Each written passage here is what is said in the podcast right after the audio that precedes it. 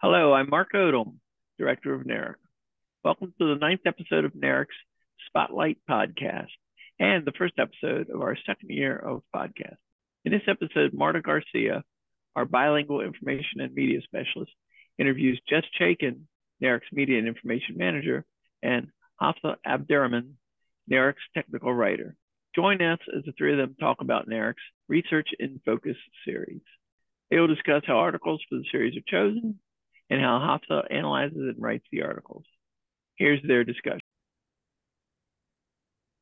All right, so here we go. Here, uh, so the first question is, um, hello, Hafsa.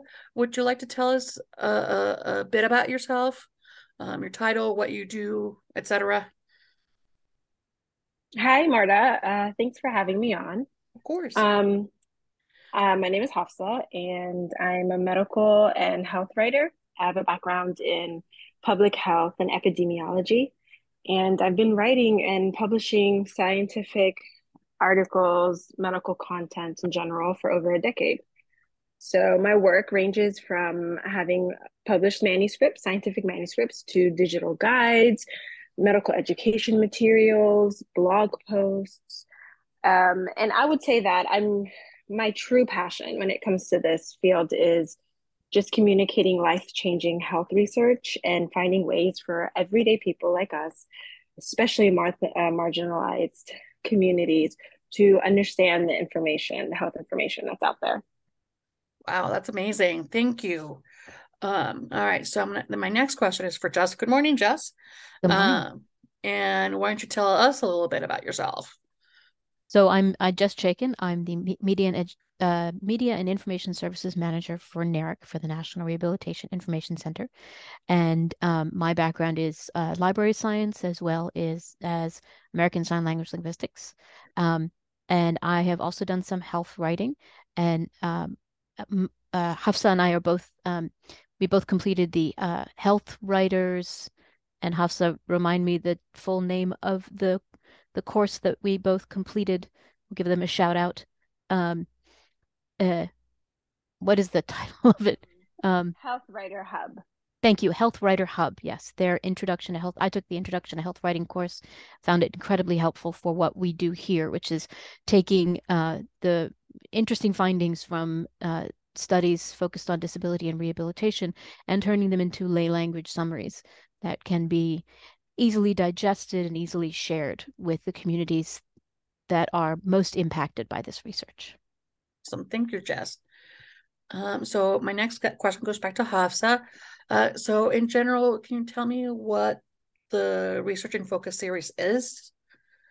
You know just talked a little bit about it, but why don't you give us a little bit more detail? Yeah, so the Research in Focus series is a weekly publication where we summarize the latest NIDILRR funded research these articles are designed to be reader friendly. Uh, we provide an overview of the study, we highlight important findings, we share implications and areas for future research.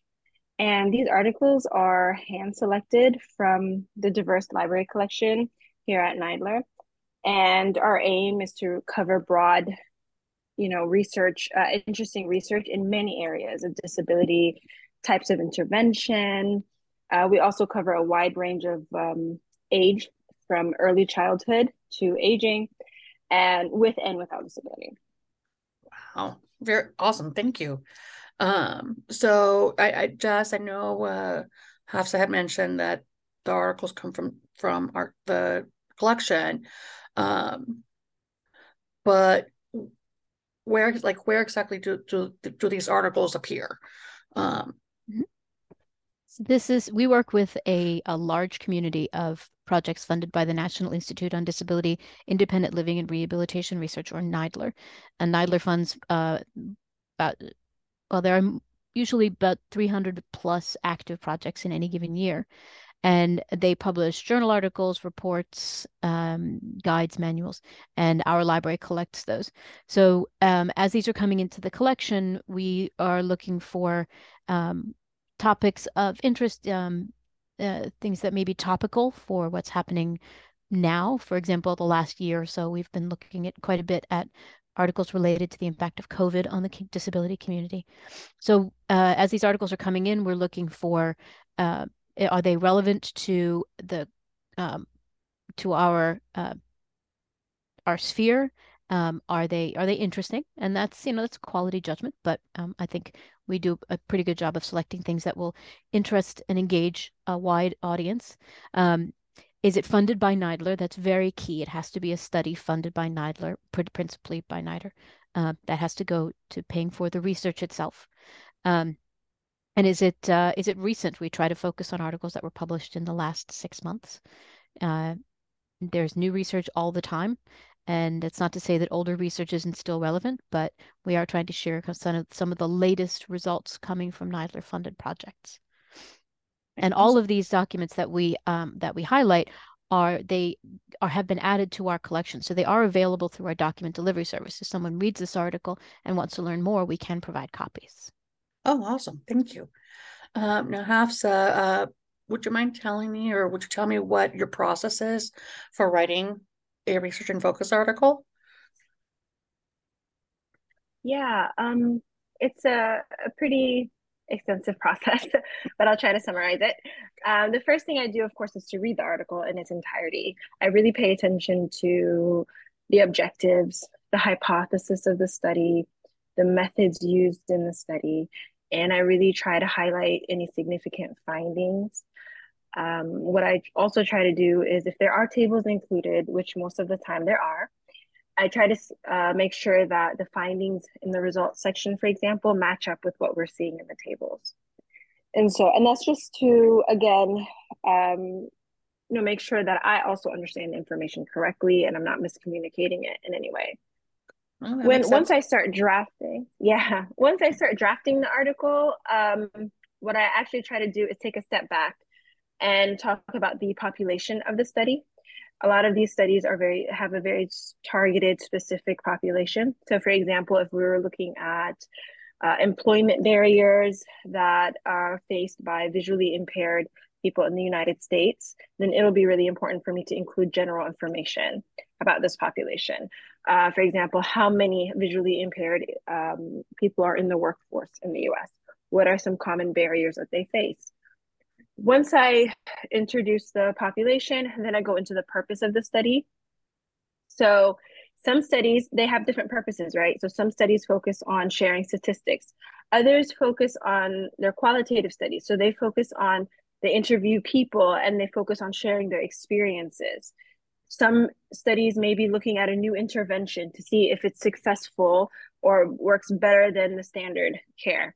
So that's really important to talk about the purpose. And uh, of course, I share information about the authors of the study and the fact that it was it is a NIDILRR funded research. Um, and finally, I summarize the findings and I talk about the implications for the real world. How does this apply to the everyday person or the people in this targeted um, population for the study? Wow, that sounds very detailed, which is great. Um, and, and just amazing. Wow, thank you. Um, so, Jess, where can listeners find Research in Focus? Yeah, Research in Focus is available on our website at NARIC.com. And uh, we uh, we also have a weekly newsletter, news and notes from the NIDILRR community and beyond. And whenever we publish a new research and focus, we highlight it in uh, in that um, weekly publication that's available free and you can sign up on our website. When you get to our website, there's a big blue box and you just put your email address in there and then respond to the confirmation. That's very important. Otherwise, you're not going to get it. Um, and uh, then we also uh, will promote it on our social media. We uh, you can follow us on Twitter in and Facebook in English and Spanish, um, and also uh, we are starting to get into Mastodon and see how that works. Um, uh, so uh, one thing that Hafsa uh, didn't mention is she also plays a very key role, and I should have said this in how we select the documents, the the publications that we highlight. Um, while uh, Natalie Collier, who's our acquisitions manager, Natalie and I put together a collection of possible selections. Hafsa does uh, a, performs a key function. She reviews them for us and gives us her input on um, both the interest level um, and also sort of the quality of the study, um, the methodology. Um, is it is it a small study? And small studies do have value, but sometimes that value isn't seen until later, um, and it's not as easy to generalize to to. And what I mean by that is to say, while this result applied to this group, we could say it could also apply to all other groups because, and it's harder to do that with small studies. So um, I, am uh, always impressed by uh, the notes that Hafsa gives me for the note the uh, materials that we ask her to review. It's incredibly helpful for me in making final decisions on what we want to select, um, uh, or NIDILRR makes the final selection on on any um, material that we're going to highlight, but it helps me in making those recommendations to NIDILRR, and I'm very appreciative of that. Oh, awesome! Thank uh, you for that, Jess. You're welcome. Cheers. Uh, uh, Hafsa, uh, you also write the Research in Brief series for NARIC's Spotlight blog, uh, where you write about research related terminology in easy to understand language. How do you decide what terms you will write about? Well, our purpose for these research and brief articles is to help our readers better understand the RIF articles and other scientific studies as well. And so some of the things that I look at are what are some terms that are appearing frequently in our articles? So if we say, for example, this is a qualitative study, this is a quantitative study, things like this. Um, we also want to provide our readers with tools so they can identify reliable sources.